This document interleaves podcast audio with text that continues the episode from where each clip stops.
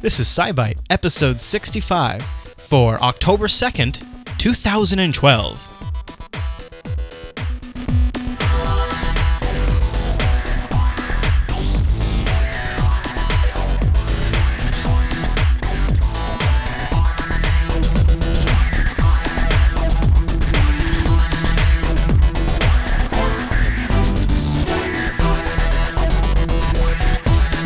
Hi, everyone, and welcome to SciByte, Jupiter Broadcasting's weekly science podcast. Live every Tuesday night at jblive.tv and then fresh for download Wednesdays at jupiterbroadcasting.com. My name is Chris, and joining us every week is our host, Heather. Hey there, Heather. Hey there, Chris. Hey, Heather, happy science to you. Happy science. All right, so what are we talking about today? Today, we're going to take a look at the scientific excuse to eat chocolate, shifting plate tectonics, measuring a black hole, possible new elements, comets, statues, an update on Google Maps, crowdsourcing science, spacecraft and curiosity updates, and as always, take a peek back into history and up in the sky this week. Sounds like a heck of a show. Then let's kick things off with the news. Uh, you know, something told me I should have grabbed a chocolate bar before today's episode. Yes. All right, give me the science to why I can now eat chocolate to podcast. Okay, a recent study actually shows that chocolate might help increase your memory. I'm liking this so far. I love this part. so, not, you know, I'm totally unbiased for, for chocolate, but so there's, you, know, you hear all about like these superfoods. hmm Sure, You know, yeah. It's, it's actually kind of an unscientific term. There's not a lot of Right, sure, that makes sense. scientific basis or studies about this that kind of prove beneficial effects. Yeah. You know, and a lot of those uh, superfood groups include dark chocolate, which, you know, I like that part. Mhm. But an undergraduate student at the University of Calgary actually became curious about what certain dietary factors might have on memory. Okay. So he's like, yeah, well, all right. You know, everyone talks about this chocolate stuff. I don't think it's going to do anything. So he narrowed it out and he got this particular uh, flavonoid that was found in chocolate, green tea, things of that nature. Mhm. So you can't really do this kind of a test on on humans because there's way too many other things that are going. There's too many external factors A lot of variables in a human. Yeah. Yeah, that's, you know, day to day, week to week. It's not a lot of consistency. Yeah. So what they did was they grabbed some pond snails Oh, and they they got so what happens is when they're in uh, deoxygenated water, when the oxygen supply is pretty low, they extend these little breathing tubes I've seen that, of course, yeah. you know, so they're trying to search for actual air. So what they did was they had them and they put them in um, unoxygenated water. They kind of tapped the little shell to make make sure they didn't put out their little their uh, feelers, their breathing tubes. Okay. So they're kind of training them. All right, when we tap, don't put them out. Keep your little breathing tubes to yourself. Interesting. Okay. So then they fed them this uh, flavonoid, the specific flavonoid. Uh-huh. They kind of had a, a baseline to make sure they weren't getting making the snails wired. Okay. You know, so they're they're not. Yes. So Science is calling to let you know that uh, this that the uh, the snails did actually, in fact, get a little hyper. yes, I think they did. So the so what they were able to do is run this test and see. All right, so in general, they were able to make these intermediate term memories last about three hours, Okay. but nothing could go for 24 hours or so on these. So after they fed them the flavonoids, they actually, you know, from the dark chocolate, they're able to remember to keep their breathing tubes closed and like for over a day. With two training sessions, they were able to actually remember it three days later, when generally it was like a couple of hours. So they're going from hours to days with this specific flavonoid. Huh.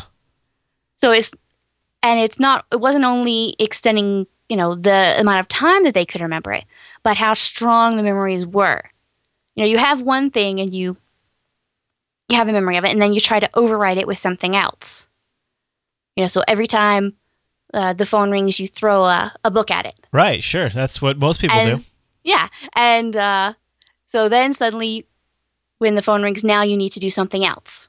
Yeah. And it like yell at your spouse.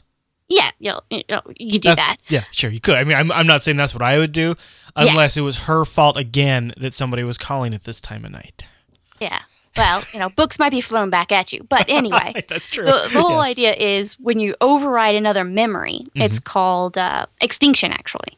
And so the original uh, the original memory is it forgotten. The additional memory is stored, you know, weekly. So there's all these kind of things going on.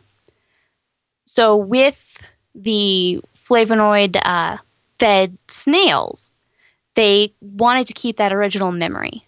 It was hard to train them into a different memory. Oh, So, so it was, you know, tap the, the shell and now put up your breathing tubes instead of put down. And they really wanted to stay with the original, the original memory, the mental training cycle.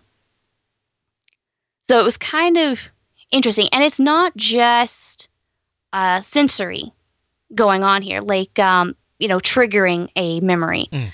I mean, like uh, smell you know they have a predator by smell and that makes them store the memories in a certain way and, and act a certain way Hmm. but with the essentially the snail version of uh, half a bar of dark chocolate it was able to store those memories in a different way so it was directly affecting the brain and was able to let them remember all these things you know longer and have that memory even stronger in the brain So this is interesting because you know I've heard that uh, some people like in uh, college will try Mm-hmm. uh, specific caffeine regimens, and I, so far Mm-hmm. they went so far that there was a study done that um, college students who studied for an exam under the influence of caffeine would be were able to recall the uh, the details for the exam during the actual exam time uh, generally better than the average student if they Hmm. also had caffeine at the time of the exam. If they didn't have Oh. caffeine at both times, it didn't work. But it's this interesting idea where if you're doing something, there might be something you're you can there might be a chemical that your mind could take, just like your there's a chemical your muscle can use when you're exercising, and it maybe is a more it, it utilizes you know you can exercise more efficiently right or Oh, effectively. So it's maybe it's like it's in a sense that your mind is kind of like a muscle in some ways. You're kind of enhancing its ability to perform a specific type of task. And maybe you could take mm-hmm. something like this when you're learning right? Maybe there'd be like Yeah. a supplement you could have. Well yeah. I mean looking back at college i had a little bowl of m&ms and i solve a, a homework answer and then i'm able to and then i allow myself a couple m&ms see that was training regimen and chocolate involved. Look at that. And you were saying about the the muscle memory Yeah. that's incredibly true what was it i remember uh, in junior high um, spelling and me didn't really get along at one point oh yeah well i still have that problem yeah. Um, so uh, during my lunch break, if I had a spelling test, you know, I'd eat really quick and then I'd go to the library and I would walk around this table in the library in the back corner, looking, you know, looking at my spelling spelling words and like repeating them very slowly and just kind of going over them over in my head. And then when I get in the test, I'd actually kind of sit with my my feet like walking under my desk is like tapping them. Teacher looks at me like I'm completely nuts. But suddenly the, the letters are coming back to my brain. really And I was like, you look at me nuts all you want. I'm getting a better grade. that's an interesting uh, that's kind of like an interesting little approach so you like it's like a, an association thing you think Yeah. Well, for me, that that works that way. I did a lot of uh, theater. So if I had to learn a part at the very last minute because someone was sick or something happened, I would learn everything while I was moving. I was like, all right, tell me, do I need to walk over here and then put this book down? Okay, I'm going to be doing this all at the same time. Like, don't you want to learn separately? I'm like, no. Everything must be connected. I And it- find with uh, with computer systems, uh, somebody can tell me something, Yeah. and like okay, uh, you know, uh, use Vi, edit the etc uh, rc.local file, and do and go to line fifty five and change these things, blah blah. blah. And if it's simple enough, I can grasp it immediately. But if it's a Mm-hmm. Very long, complicated, drawn out process, I can get it the first time if they show it to me. I'll just Yes. I just I can watch them do the process and then I can, I get it. But if they explain it to me, I might have to ask like at a couple stages. Okay, now was okay, now I do this here, right? And then I do this Mm-hmm. here. So it's very interesting. Like it's part of it's like if it's a it's a, it's visual, but it's visual Yeah. with context or something. It's a, yeah, it- there it are sticks there better. are very specific ways, and they they have tests and things like: Are you a visual learner? Are you an auditory learner? Are you a mix? There's different types of people that work well. Was it uh, my grandmother and my aunt when they went on road trips? It was marvelous for them. One of them could learn auto just by hearing it, and one of them had to see it. So one would read the map and read it aloud to the other person, and they could get to where they wanted to go. And they just had to. That was the way it had to be they tried it any other way, they get lost and end up in some goodness knows where behind a barn. so it, it is, and it's it's interesting how these different The flip side, Uh, though, I find really wild about that is so I would consider that I would con- I would kind of label that as me being a visual learner, right? Mhm. But then you take something like an audiobook, and I had this Stephen King audiobook where there was this there's this southern person uh, woman in it, and she kind of had this accent, and she she said this one guy's name in a certain way, and this is an audiobook, and I Mm-hmm. Read this book about a year ago.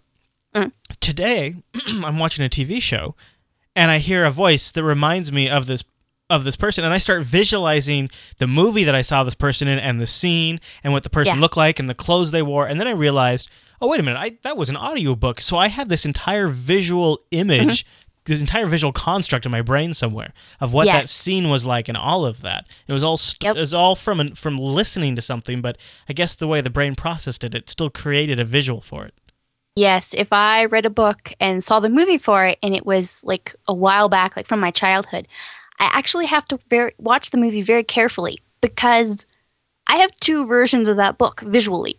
One when I read it, one when I saw it. And I was like, all right, no, that scene was in my head from the book. Oh, this scene is actually in the movie. Mhm. You know, it's just the different ways that your brain processes things and remembers things and does everybody get affected by these kind of flavonoids the same? And how do you remember? And it's the brain is really complicated. Really complicated. Yeah. So it's all these different ways that can affect and what works for you. And i'd say that learning how your brain you know works for you how you learn things how you remember things the best. That is definitely one of the most important aspects to doing well learning things or in school or anything like that. Mhm it's figuring out what works for you. Mhm mhm so, and it, it is all about that. You know, you have, you see something, um, there's certain smells that, you know, throw me back to a certain place. oh and, sure yeah know, and it's all these connections and, or Memories songs and how- can do that yeah, or songs, any of these type of things yeah that can work together to trigger a memory. And So it's how, you know, how can you lay the foundations down to, you know, make sure that you have a better chance to hold that memory and how do you bring it back? And I, I took this whole story as uh, I have better excuse to eat chocolate. Yeah. But there's so much more more to it. Like, you know. So it's interesting about, you know, all the different studies that can be done about what can increase and decrease and how it affects the the brain and the memory and how they all combine together. Mm-hmm. Very interesting stuff, Heather. That is uh, one. Uh, now, thank you, snails, for laying the uh, foundation to the science. Now, uh, if they need any human trials, uh, they can contact Heather I, SciByte at jupiterbroadcasting.com. We will be uh, we will make the sacrifice Yeah. to to eat chocolate for Yeah. for science. Yeah. Maybe we should eat chocolate during the shows, and then on the next show, see if we can remember what we talked about in the previous show. Ah, That's a good idea. there we go. All right, Heather. Well, let's take a quick pause here and uh, let's talk about actually something that I was talking about on the pre-show before we got recording. Something that made a big impact on me and created a lot of memories. So, Jupiter Broadcasting shows uh, are funded by our audience because we kind of have niche programming, and uh, we have uh, sort of adopted this model because it works really well for us and it keeps us honest and keeps us only reporting to the people who actually consume the content. It's an interesting concept. And uh, one of the great ways we can do that because it allows you to contribute to the network without really impacting your budget. You just do it as purchases you're already going to make is through the affiliate links we have. And uh, we often have an Amazon pick because that's one of our favorite affiliate uh, sites out there. And Heather, you picked a great book this week. Yes. Red Moon Rising, Sputnik and the hidden rivalries rivalries that ignited the space age. Now you've Yes. read the you've read the book and I've listened to the book. I haven't actually gotten to read the whole thing yet, but I've Oh. I've looked a lot. I've looked a lot about it, and it's Oh, definitely on oh. my Top- must finish this Yes, yes, soon list. yes. You must. I mean, this. Uh, so this uh, interesting. So uh, I'll talk about the audiobook version because that's what I've got. But we'll have links to both in the show notes.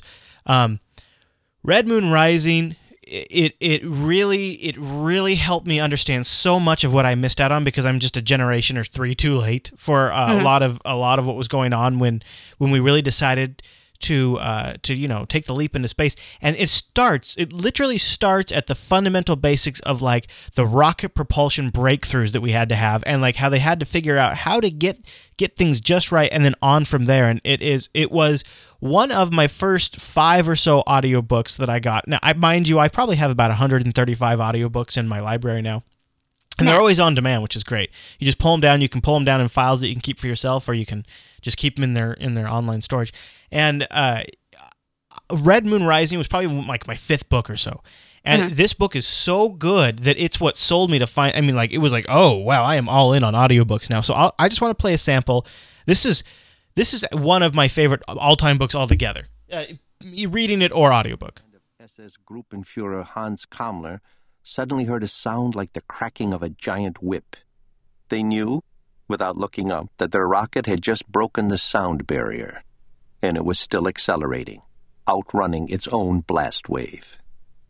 Twenty-five seconds had elapsed since liftoff. During that period, the rocket had shed 6,000 pounds.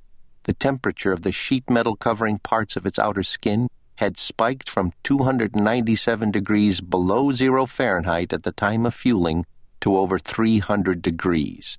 The stress on its steel rib cage and interior framing had increased to nearly four times the force of gravity. It's a great, great book, and he goes through uh, this. That's the very beginning of the book, or not the very, very beginning, but like the first ten minutes or so of the book, Yeah. and it's so good. So, Red Moon Rising, Sputnik, and the hidden rivals that ignited the space age, and uh, it's uh, it's written by uh, Matthew Brzezinski, I think maybe is how you say it.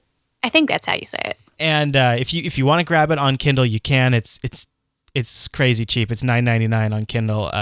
If you want to grab it on Audible, we'll have a link in the show notes. If you're new to Audible, this would be an amazing book to break you in on to see if you want to do this. And here's the cool thing: if you are new, you can get this book for free. Use the link we'll have in the show notes. You sign up, you get this book for free. You can cancel after thirty days.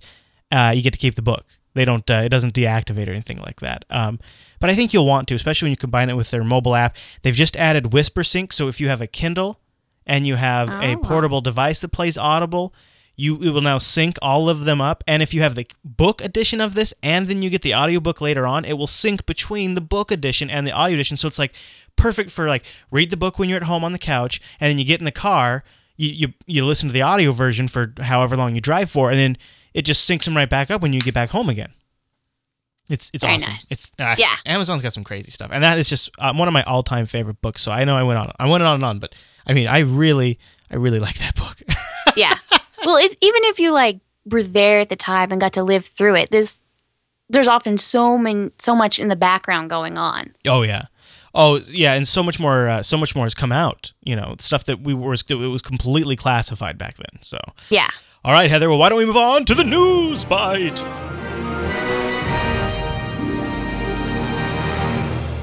All right, Heather. What is our first story in the news bite? All right. Plate tectonics. The Indo Australian plate is breaking into two or three different pieces because it, of its collision with Asia. It's, you know, it's hitting in in India, it's hitting the mountain range and it's slowing down, while the uh, the other side is kind of diving under the island of Sumatra. Hmm. So there's this twisting going on that's actually breaking this, you know, tectonic plate apart. Now, we're talking geological, you know, times. So it's, you know, thousands and millions of years that Yeah. this will take to go on. But we've actually started seeing some significant parts of this moving. Hmm. There was the great uh, Indian Ocean quake in um, April.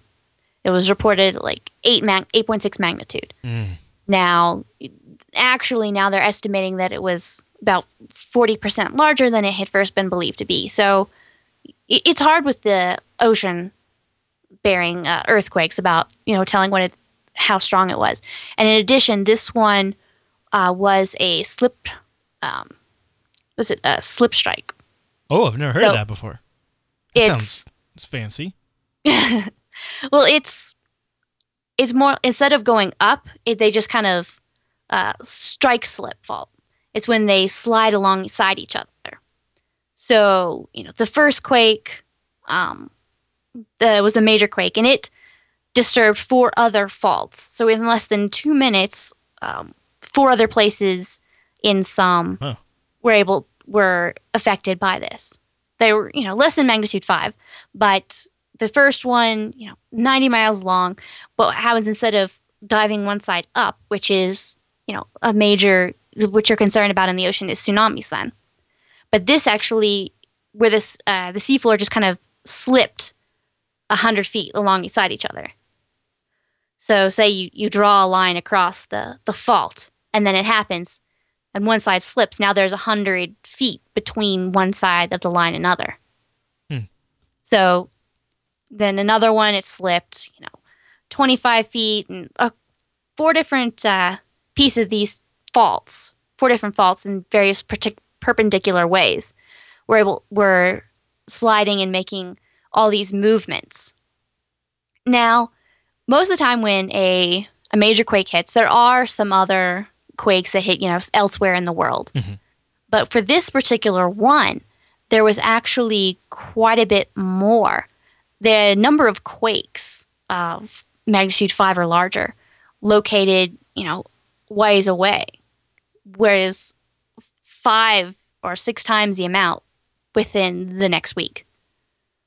So it was an incredible increase in earthquakes. So they were trying to just figure out, well, normally this kind of a size of earthquake doesn't really cause that many, you know, large earth, you know, moderately sized earthquakes so far away but they're thinking it's because of the uh, strike slip uh, geometry. It actually is kind of instead of staying still, it just kind of uh, jumping up and down. So they're you know trying to ride on top of each other, or underneath each other. This sliding action kind of causes geometrical stress other places. Mm. You know, so it causes uh, a twisting motion elsewhere in the plate. So it kind of domino effects throughout all various faults into the other parts of the world, causing all these other earthquakes.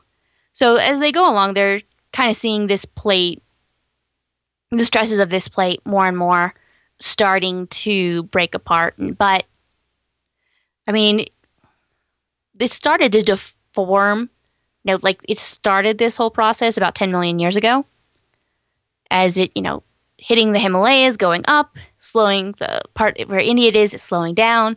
So, I mean, it's been going on for 10 million years. It's just Mhm. the the large quake in April sort of triggered a whole bunch of other little ones. It's so many times with these, it's the energy involved. You know, you have a whole bunch of tension on them. And so you have a major release, and then that kind of causes stress elsewhere to kind of, you know, ease off. Think of it like um, if I have like a piece of, you know, have a, a piece of fabric or a pair of jeans or something. There's a big rip. You know, they're kind of old pair. So you sew up the major rip and you, you strengthen that part. But now all the other kind of moderately weak places, they're getting more stress. So then they start showing, you know, maybe tears. And it's mm-hmm. kind of a similar theory in a, in a really basic science kind of cringes way. no, I follow you. But so so we're looking at this and it's just sort of it's interesting for these long geological time frames, you know, in astronomy or geology, looking at such long time periods that when you see something, you know, happening, you're like, "Oh wow, we can actually see this little snippet of something happening." We need to pay attention to that because this kind of gives you an overall view of a better idea of what the whole what's happening on the whole you know, I mean, as far as millions of years go, there's only so good of science. You know, our, you know, measurements of a certain consistency only go back to a certain time frame. Yeah, sure. So you're working in that, you know, in that time frame. So when you see something actively happening, you can make a lot better guesses about what's happening on the longer time frame.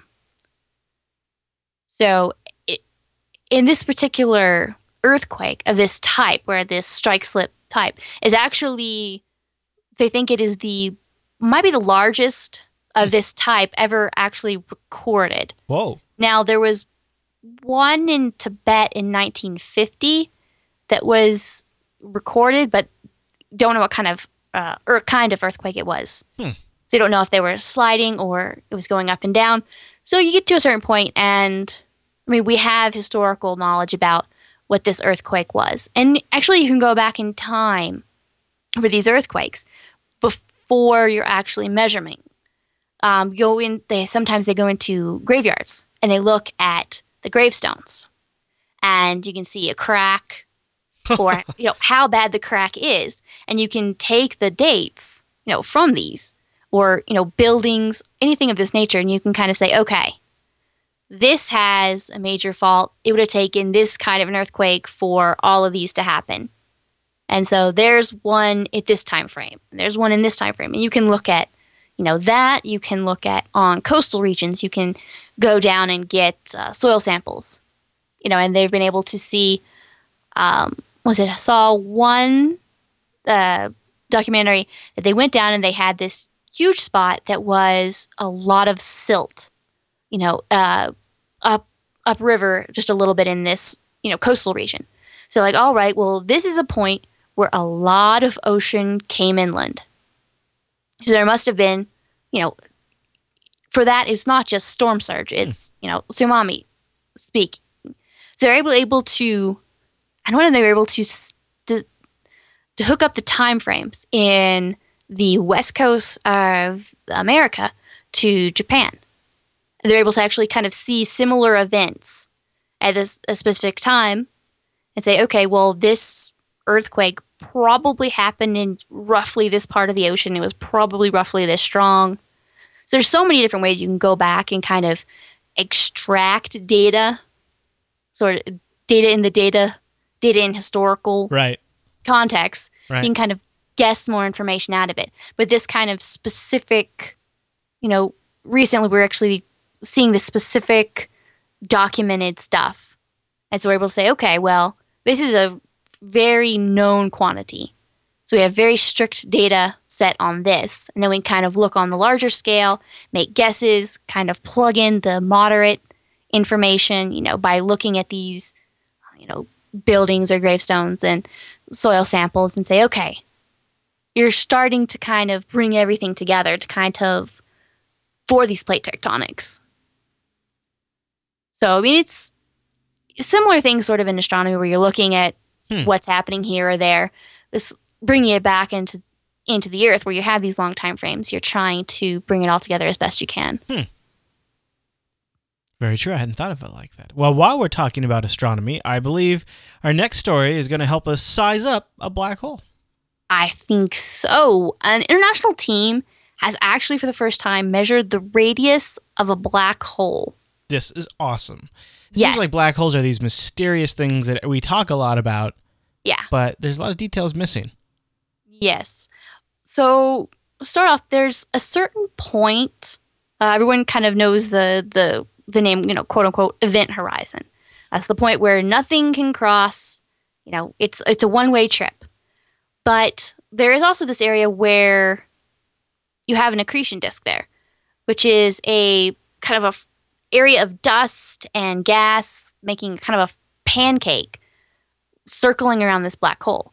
It's because there is some, you know, external force going on. There's go so there's uh, how to how to describe this in a way that science won't cry. Um, so you're getting everything coming together, Mhm. but it can't all go in at the same time. So think uh, big tarp full, tarp full of balls, and you had a little hole in the bottom. They're not all going in at the same time. Right. They're going through at a slower rate. Right. They get funneled in.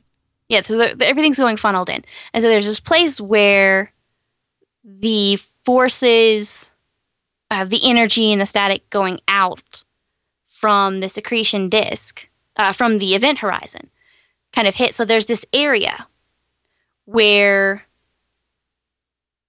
there is, you know, this pancake of, like I said, this gas and dust that's slowly feeding into the event horizon. So you get this pile up, and you can t- take this pile up of of stuff, the accretion disk, and you can measure that and get a bet- much better idea of what's going on. In fact, there were some theories that these these rotate.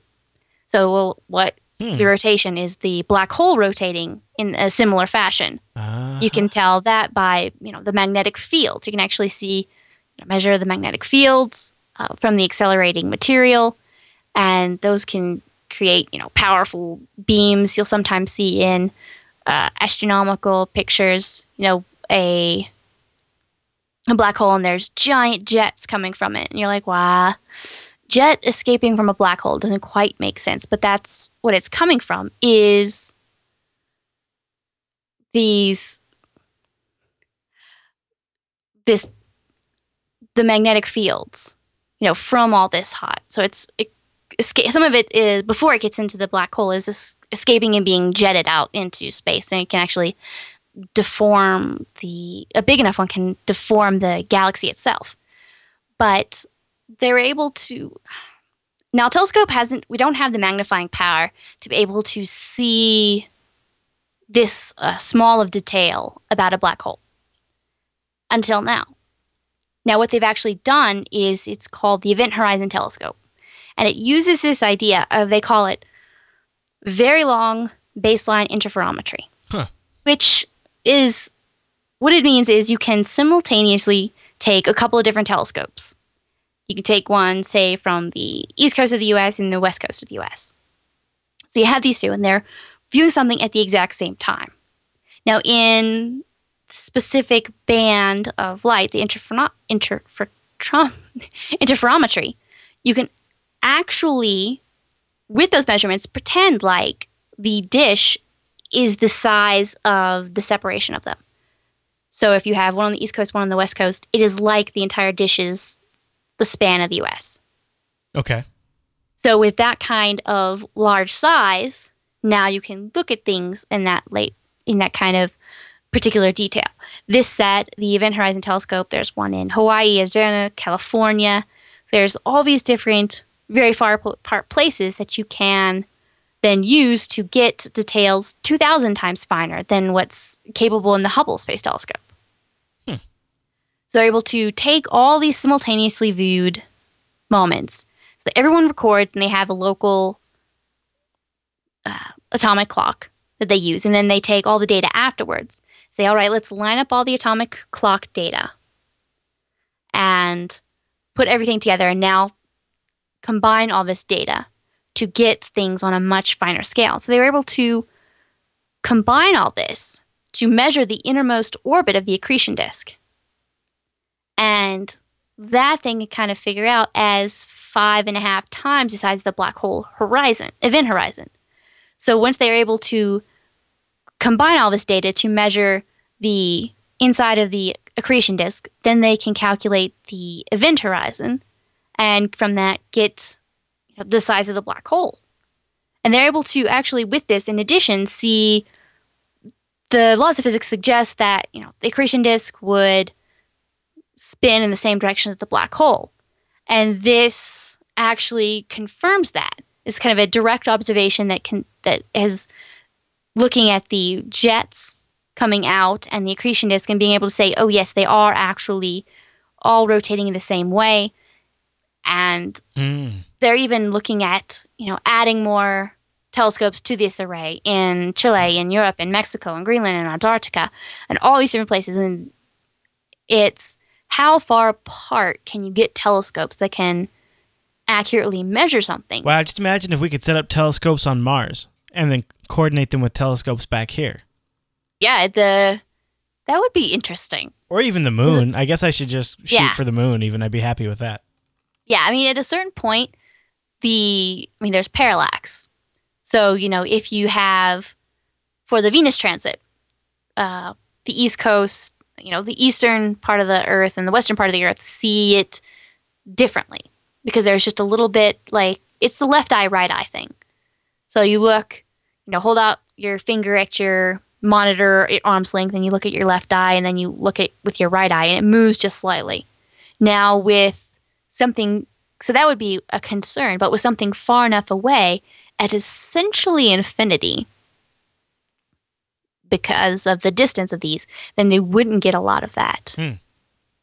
So yeah, that would I hadn't actually thought about that. You get so set up one on Mars, set up one on Earth, hook it up so that you're working at it when you're on opposite sides of the orbit. Yeah, so you have Mars go. on one side of the sun, you have Oh, Earth wow. on the other. Totally. Now, could this actually work? That is a question. Somebody should write in and let us know if they have thoughts. Yes. If you have thoughts about it, if you know more about this. So, but that would be really interesting. You know, it, could that work and how would the, the science behind it work? So, Hmm. Yeah, absolutely. All right, Heather. Well, then what do you say? It's time for the Two Bite News. Two Bite News on Side. The Two Bite News. Side Bite News. Two News on Side. might Ooh, one day we'll have a, a an official course. I gotta be careful. I think I, it's more. I, I could wake up the family. I get so excited with these jingles. I think if we put any more jingles in the show, I probably would wake up one of the kids. That's probably what would happen. Probably. Then it would be not, you know, science show. It'd be the jingle show. Yeah, that's true. That's true. It'd be a morning Look. zoo show then. All right. Well, what is our first story in the Two Bite News? All righty. Element 113. Japanese researchers have claimed that they have conclusive evidence of this element that they've been looking for for a long time now. Hmm. Super heavy, super unstable, near the bottom of the periodic table. So for for these super heavy elements, they don't occur in nature. They have to be produced in a lab using particle accelerators, nuclear reactors, ion separators, all a slew of complex equipment Okay. and they don't last for long. I mean, you have a very, very short time scale. So they've been hunting for this specific element for like nine years. Now, there's been evidence of it a few times, but this is the clearest set of data they have. And so, and Japan is kind of excited about this because most of the elements, uh, the heavier elements, were America, Russians, Russians and Americans working together, Germans. So this would be the first of these super heavy elements that Japan would have discovered. And should the um, International Union of Pure and Applied Chemistry, goodness, uh, say that this is actually true and they accept it, then they would actually get to name it. So they're kind of looking forward to that. Oh, I wonder what they'll call it. I don't know. I don't know if they know yet. Yeah, maybe. They they they pro- well they probably have a whole slew of ideas, but wonder if they want to call it SciByte. What Oh, think? What do you think? Oh, SciBytium. yeah, yeah, there you go. Very good. I'm glad you iterated on that. I needed that. So, okay. SciBytium. So if it just in case any of our our listeners are these really really smart people speeding zinc ions into like ten percent of the speed of light and smashing them into bismuth, then you know SciBytium. Totally, you know, totally random idea. Just put it out there. Yeah, just just saying. Just putting it out there. Yeah. All right. Okay. Any other, any other thoughts on that one? No, one thing I did find interesting is that we'd elements 90 through 3 to 112 had been discovered. And then some recent elements 114 and 116. So it's not like we're discovering them, you know, 93, 94, 95. It's all about the number of electrons there. So it's seeing what is caused off from that. So, you know, we have 112, we had 114, so this would be 113 that possibly discovered. Then we're missing 115. So it's kind of interesting how we how we kind of discover these and how they come Yeah. about. Yeah. Yeah, absolutely. Now, this next story is interesting for anyone that might suffer from a little dyslexia. Yes, just a brief note on this. I twittered it actually. I saw that there is this app you can put on your iPhone, your Android, your Kindle. Now, for dyslexia, it is a, a grand wide. It, it works differently for pretty much everybody. Mhm. There's people who you know flip the whole word, flip letters, just various things, spe- flip specific letters or numbers.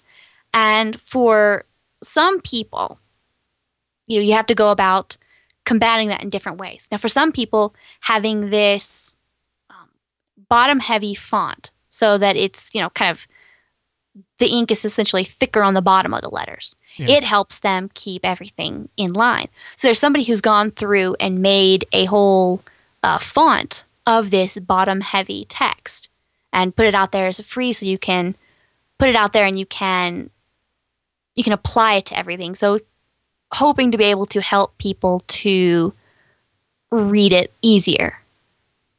So kind of combating dyslexia for some people and it's if you have dyslexia or know that somebody with dyslexia, it's all you know, why why not try everything? Very cool. And uh, link to uh, dyslexicfonts.com in the show notes. You can download it as a system font, so you can set it on your system if you have trouble. Uh, but it also looks like you can use it as a web font if you want to set it up on your Yes. website. So, uh, gosh, that's really neat. They've even made provisions if you want to uh, embed it into a mobile app. Uh, they have Mhm. also uh, uh, an i. So what is this? So what does their iOS app do?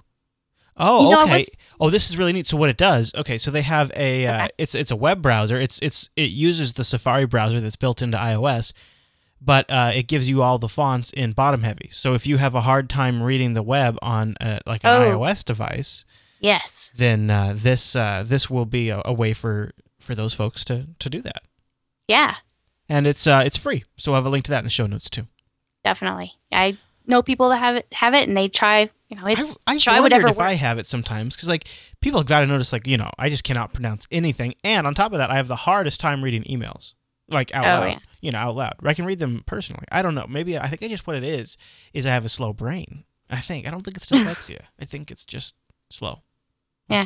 Well, the person I knew was flipping B's and D's and twos and sixes, and they saw them in various different ways. So. I've known people who've you know flipped the whole word.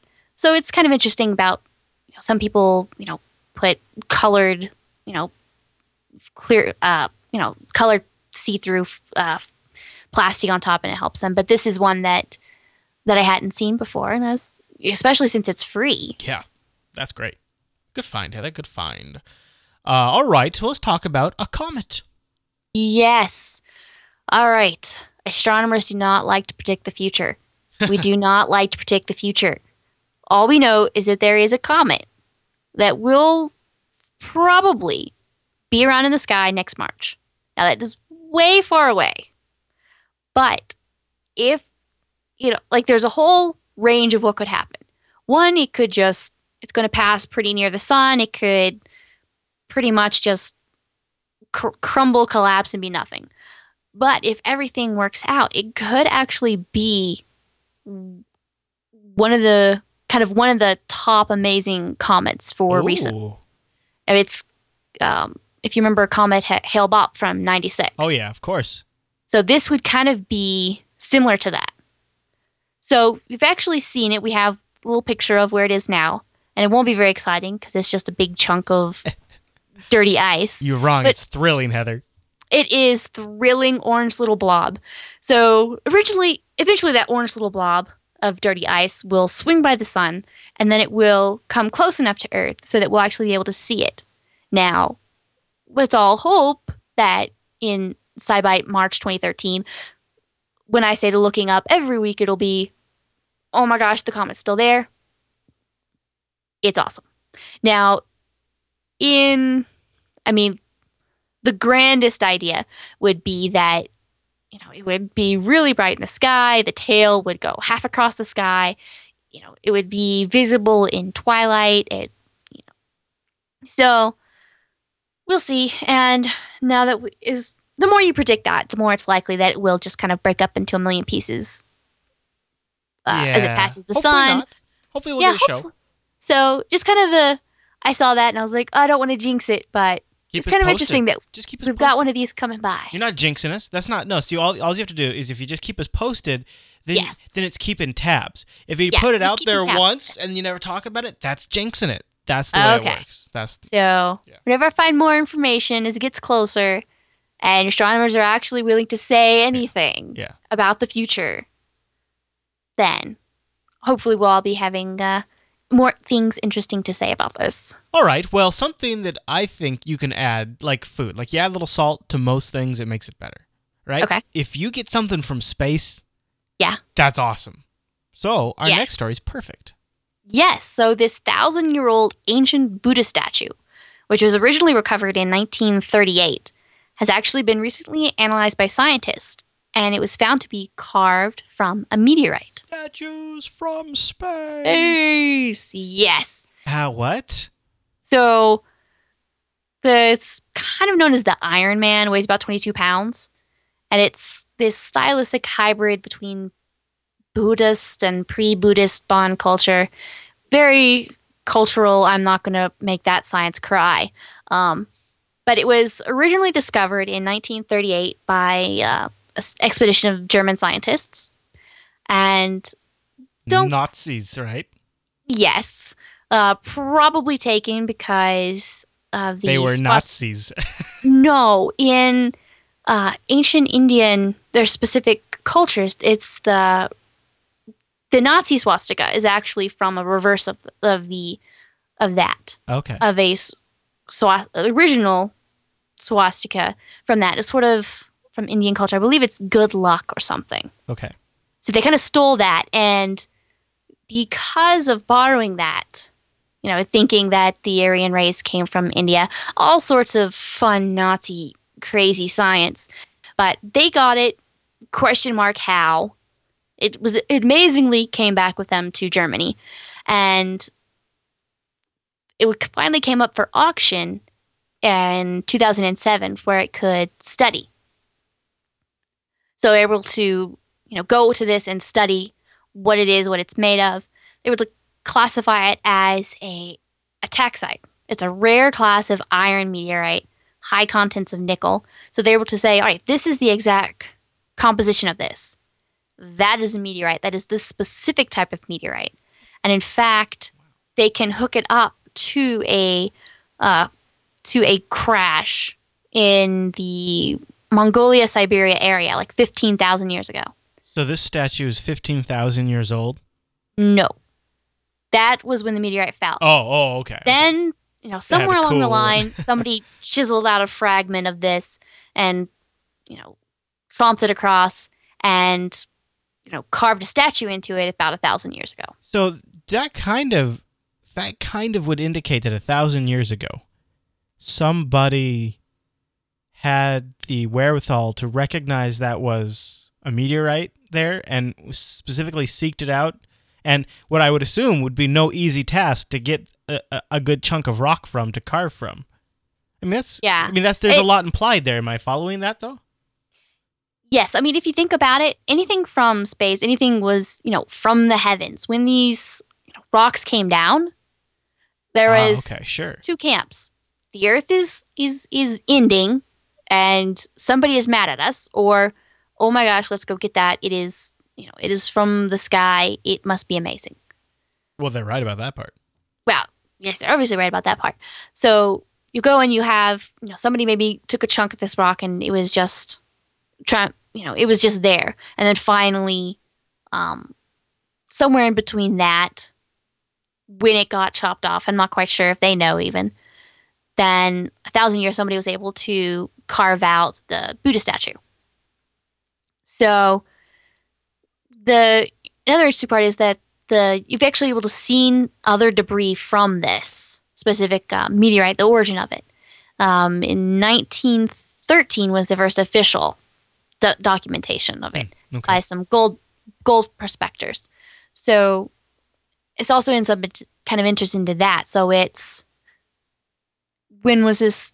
You know, this is the first discovery of this specific meteor that fell. You can you know, look at this, and it's kind of interesting because now they're looking at the price. And so often with these, you know, meteorites and things of very specific, or you know, nothing's like it nature. How do you price that? You don't really price that. You know, they're looking and they're like, okay, well, there is no other Right. ancient human engraved statue made from a meteorite. Yeah, it makes gold look quaint. You're like, how do we? Oh, that's diamond. That's adorable.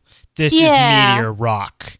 Oh, I mean, come on. How do you beat meteor rock? Because not only is meteor rock rare, but that's there's you know each meteor rock is rare. Each of its Yeah. each individual one. So that's a that's that's a good little prize they have there now. So who owns that? Do you know whose hands that ends up in now? Is it private or is it in a museum somewhere? What's the I believe currently it is probably private. Um, I believe the private person who got it in auction in 2007 is probably the one who said, okay, now I'm actually going to admit, I'm going to bring this out to the scientific world. I'm going to say, all right, you guys, check it out. wow? And that's that's what happens sometimes is these things are in private collections. And then it has to kind of pass pass around to somebody who's willing to bring it out into the public and say, all right, now this can be analyzed by science. So I just kind of came up along the way that in the end it's taken to now, and we kind of see that. And so it was one of those interesting little bits of information. I was like, huh. they that they've kind of discovered this and now that they they've narrowed it down and they're able to say you know this is this specific type of meteorite now it's from a chunk of one obviously now go back and say all right where can what kind of meteorite of this nature fell near this area they, then they're able to say all right that must be from this crash 15,000 years ago so it's interesting how they can kind of backtrack all these to a specific origin as well Yeah, Yeah, that is really neat. That is really cool. All right, Heather. Well, I've got good news. We've got a few news stories that have leveled up. That means we've got updates. We do. Talked about uh, crowdsourcing science a couple times, where there is online website where you can go and say, all right, um, various things like on Mars, you can say this is a rock. In uh, stars, you can say you can see the the brightness level. And we've talked about Kepler, how it you can spot planets by watching the dim, you know, the the dip in the in the light Mhm. every so often. So you can go through and look at stars and say, here is a dip, here is a dip. Oh, Right. yeah, this looks like it's something very regular. Yeah. And if enough people upvote it, upvote that, then it goes into a different layer. And so you can kind of weed through this giant set of data by you know everyone going through it and kind of Using their built-in pattern recognition, aka their brain. Yes, because the human brain is really, really good at pattern recognition, way better than kind of science.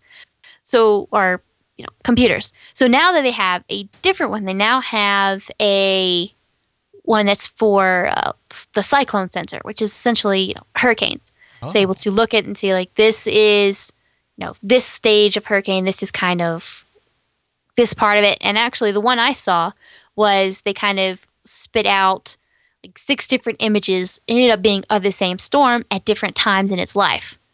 So I was, you know, I was randomly picking and saying, all right, this kind of looks, and of course they'll have, you know, this is what an eye wall. You know, you click the question mark and it'll show you a couple pictures. Yeah, so you I've kind of that. see, you're like, okay, this most looks like that kind of a picture, and line it, line everything up. Yeah. So this is just another one of those interesting ones that now they've had, you know, one's in space, one's for weather, this kind of thing. This is a whole the Zooniverse. There's a whole slew of these type of things on that website, which uh, link in the show notes This is neat. that you can go through and you can say, I could do this for hours. yes, I have to be wary of these sites because I can get really caught up in them. Oh man. if I'm not careful. So there's these weather ones, there's space ones. I've even seen um, similar of this type where it's they've scanned in captain's logs from ancient uh, ships. oh cool. So then it's you read and you go along and you read the handwriting and kind of type in this is what I think the handwriting is saying. This is you know oh the barometer barometric pressure for this day is this. They see sunny, they see cloudy, and you kind of select that all out. Huh. Because computers have a hard time reading handwriting, Yeah, well, I mean, especially, especially you know mine. on Mine. You should see mine, Heather. It's not even. It's it's awful. yeah. Well, humans can sort of read it most of the time, kind of maybe. Well, my wife, yeah, Yeah. Ang- Angela can, yeah. Um, and uh, sometimes, no, that's about it, really. Okay. Well, it's I kid. you know I kid. most of these- bad. most of these captains have handwriting that you know a chunk of people can read. Yeah. So then it's all about having these huge data sets that you can narrow down to a specific way in such I can go on and say, all right, this looks like that, or this handwriting says this. And you get enough people together and you can go through all this data and kind of move it up the line. And so then, you know, a team, you know, this team of scientists and engineers, which now doesn't have to be all that big. They can go through and say, okay, these, all of these pieces of data, the people say is interesting. Now let's go through it. So then they go through it and they're like, oh, yes. And sometimes for these, uh, you get, you know, recognition for if you're the first person who kind of upvoted it. Yeah. So it's, it's interesting science you're putting forward into a team, and sometimes you get a little recognition, and so it's it's kind of fun. It's addictive game science. Yeah, it is. It is, and it's a good. It's a. It's a. It's. It, you could call it a time killer, but at least you're, you know, at least you're kind of helping science. Yeah. Yeah. All right. Well, this next story is an update on Google Maps, which uh, just seems to always be taking it up to the next level. Yes. We I believe last time we talked about this, it was they went through the Amazon. Oh, So yeah, you- that's right. Were going through the pass on the Amazon. Now they have one for the Great Barrier Reef. Yes. This is the first um, underwater one that they've done.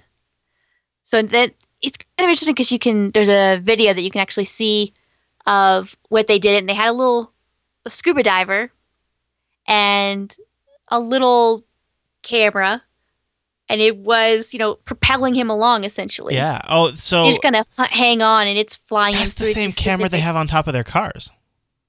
Yeah, very similar. Yeah. Well, it looks Except a lot, except for it's you know waterproofed and inside Yeah. of it. Yeah. Inside of the waterproof and it has a little you know jet on it or Yeah. not jet a Oh. little propeller so it's kind of pulling I, I guess I just meant diver it's, along. it's that it's that uh, it's that multi. So They're taking a 360 degree picture as they go, which is really cool, and then they stitch it all together. But Yeah. this rig that they've assembled it on, this this underwater camera rig, you know, th- this is really cool. This is something I bet. I wonder if they they must have had that custom built. Yeah well they're going through and it's a combination of google maps and they're working with the world wonders project they call it. And it's they're specifically going through and saying all right we have this list of places we want to go through and film so that people can just click on the web and say i want to go to the great barrier reef because i'm probably not going to be able to do that on my vacation just me. This little this little corner science not going to be going there anytime soon. But i can go online and now i can literally kind of you know flow through these you know throw through and see you know manta rays and sea turtles and boulder coral that could be hundreds of years old. I just heard a very sad story that they're saying that uh, 50% of the barrier reef has been destroyed in the last 27 years. yeah there's various numbers about what's happening to to the great barrier reef. So it's another interesting point was it for nasa. You know as right before they shut everything down in florida they went through and they got all this you know the video of where everything was. Yeah. you know what it looked like. And one of in the vehicle assembly building they actually had one of the shuttles still sitting there when they went through with the cameras Right. and now, like the day this show was being filmed, some of those buildings aren't there anymore. Right. So you can go back and you can see things, you know, as they were. So you can go, you can see it. So maybe it's something you can never, you know, go to yourself. Maybe it's something that you just want to preserve that moment in history for. Well, I think about it. I think about it in terms of like kids, and, and I could show Oh, my yeah. kids at, at home or uh, Yeah. or schools. Really, Oh, Incredibly so. You can look at this kind of a uh, school trip. It's like, already. Yeah. Well, we're not leaving the school today, but you're going to see the Great Barrier Reef. what's neat is I want. I think it's all. I think it's all HTML5 too. I don't even think it requires Flash. So I mean, it just works Yeah. on works on mobile devices. It, it works on you know very basic library computers. Mhm. They don't have to have a lot of horsepower. It's it's it's really impressive what Google's doing for free. And uh, there's Yeah. not I, they, you can expand the sidebar and there's some there's some ads, you know, but Well, yeah. but come on, that's not so bad. Yeah. Very cool. Very cool. Of course, Heather has uh, gone through and picked a few of her favorite spots and linked to those in the show notes if you want to check them out. And there's some good spots to explore. It's a good. Those are like those are like it's like a little starter kit. Yeah. Oh, listen to that! It must be time for a spacecraft update. Yes, the Dawn spacecraft that went to see the asteroid Vesta and is going on now to see the asteroid um, Ceres, which is the largest asteroid in in the uh, asteroid belt. But it finished all its imaging and its data recording from Vesta. So now they've got this slew of data that they're that they're starting to go through. And one of the things that they were kind of very surprised by when they got there are these big troughs in Vesta. And so it's like these huge faults. Hmm. Now they're thinking that it could now it could have been formed when another asteroid smashed into the South Pole. There's some very obvious large craters that this thing just got smashed with.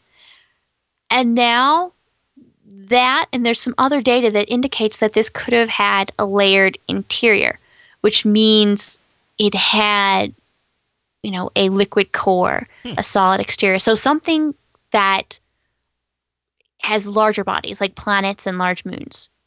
So it shows that it could have had some of those qualities.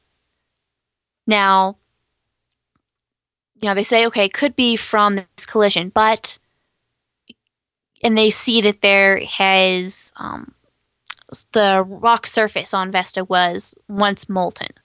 So all these different things are kind of pointing to the fact that it had a molten core and layers similar to the Earth. If you remember geography class and you see the Earth and there's all these, you know, concentric circles going in, so you can see all the different layers of Earth. And it's similar for other planets, other bodies planets. And now and larger moons. So now it looks like Vesta had a very similar quality. The I mean these troughs are huge. They're, you know, the size of the Grand Canyon. So it's possible that it's just that it was ductile enough that, it was able to move and stretched under a lot of pressure. It's also possible that when it hit, it kind of broke the crust apart and interior magma came up. Huh. It filled that in. It looks very similar to those kind of faults here on Earth. Now, if all this kind of comes together, what kept it from being a planet or being called a, um, you know, a, a a a mini planet essentially, was that it it wasn't very concentric. It was kind of more potato than spherical. So that that was one of the major things that kept it from being called a dwarf planet. But if it's shown that it had this mantle and co- core, which are qualities reserved for planets and dwarf planets, then it doesn't really matter what its shape is now.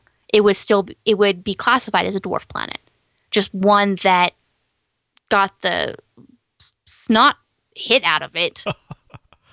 you know, it just got hit and just got squashed into a different shape. Right. So did the maybe it got hit and got into a different shape, or it was hit and everything heated up, like um, uh, say a piece of clay or a putty.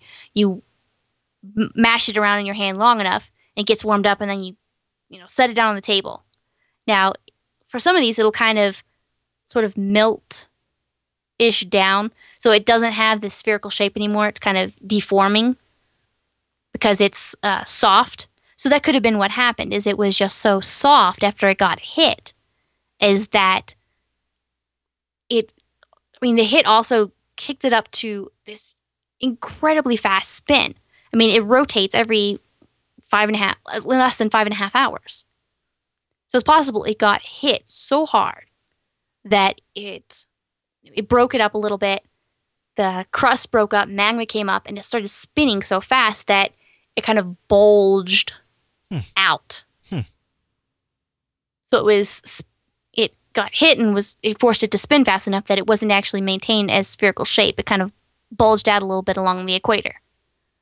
So now they're going back and they're really carefully looking at all the the data, which will take a while to go through. Essentially, when you have this kind of a flyby, no, it's it kind of hung out at Vesta for a little while, and now it's moving on. But you get as much data as you can,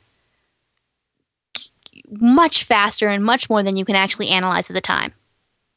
You just kind of store it all on hand, and now it's moved on and it's headed to Ceres. So now the team that's going to analyze all the Vesta data is now kind of sitting down and going through all of that. So it'll be interesting as time goes on, the further information that they get from the from this and what can, they can say about Vesta's past. Hmm. And did it start off as a as a baby planet essentially that Kind of got a rough shake of the Yeah. dice. Yeah, I got a rough- Kind of got beat up by the uh, solar system. yeah, got beat up and wasn't able to uh, get into a planet. Uh, I have a, a jingle I could dust off here. if you you do. get it going. Yes, you can. You can All right, jingle. all right. Good news then, everybody, because that means it's time for a curiosity And update. liftoff of the Atlas V with Curiosity. Touchdown confirmed. We're safe on Mars. it's a wheel. It's a wheel. Yes, it's down on the ground. We actually see pictures. yeah. And All right. what do we have this week? So Curiosity has made its longest drive in for itself. It made uh, about 160 feet in a day. So in total, it's gone about a quarter mile now. Okay. So it's it's moving. Now they move slow because you have to be careful when you're driving something on Mars. So you got to be careful, and there's a lot of you know stop and we tested all the instruments for a little while. You stop and test uh, a certain rock or a specific sample. So it's, it's not going to go all that fast, but they've now had their longest drive for for them Okay. able to see we had if you remember last week or the week before we talked about they're able to actually from the Mastcam spot uh, phobos passing in front of the sun Yeah. so like a, a mini eclipse And they've actually been able to spot it in the daytime now so it could be the first time that phobos has been seen during the day Oh, really? on Mars. So they kind of looked it up. They had to, you know, tweak the photo just a little, kind of get the contrast out to be able to say, oh, yes, it, it is right there. You can see it. So they've actually able to see Phobos during the day. And if you've been watching the news, you may have seen, um, well, science news, that they're actually able to see evidence uh, that they're in or driving around an ancient riverbed. Yeah. Now this is what I've heard the most about. Yes. So there's pictures, and you can see it's essentially almost looks like um, someone jackhammered up a slab of city sidewalk.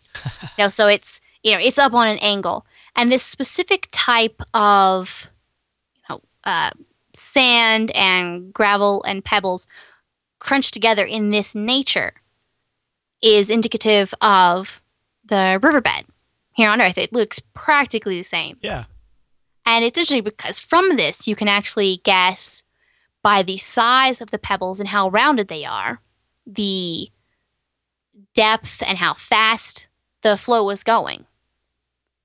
So you can say, so that from that, they're able to say, all right, they these have very rounded edges. So they obviously were able to go for a ways and down a river and round out. And from the size of the largest ones, they can say, okay, well, you had to have water f- traveling fast enough to be able to move that size of rock.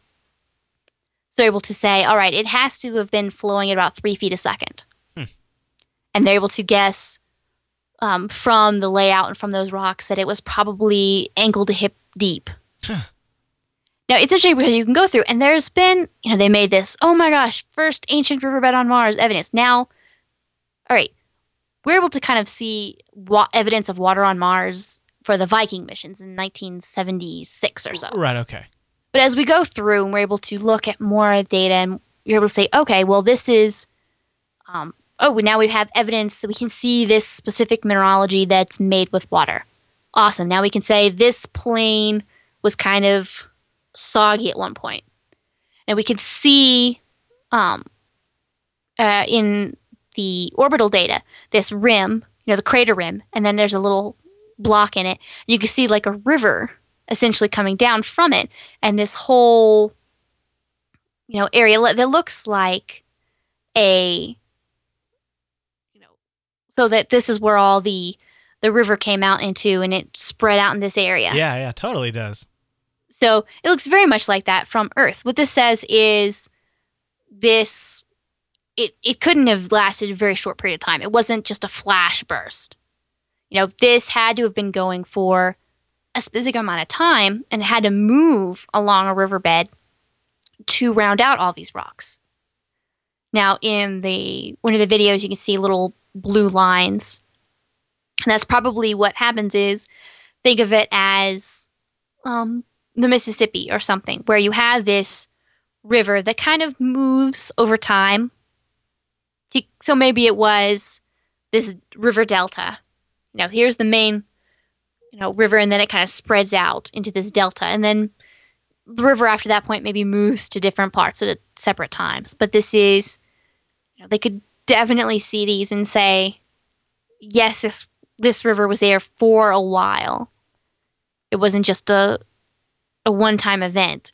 It was flowing for a little while, three feet a second. You know, it had some depth to it. So it's just another one of those interesting footnotes in the history of water on Mars. And it's right at Curiosity's, right near Curiosity's landing site. Yes, they actually seen two uh, pieces of evidence about this. One, when they landed, they saw some rock that was uh, upturned from the jets. You know, from just it landing, they're able to see it, and they're like, "Huh, that kind of looks like this."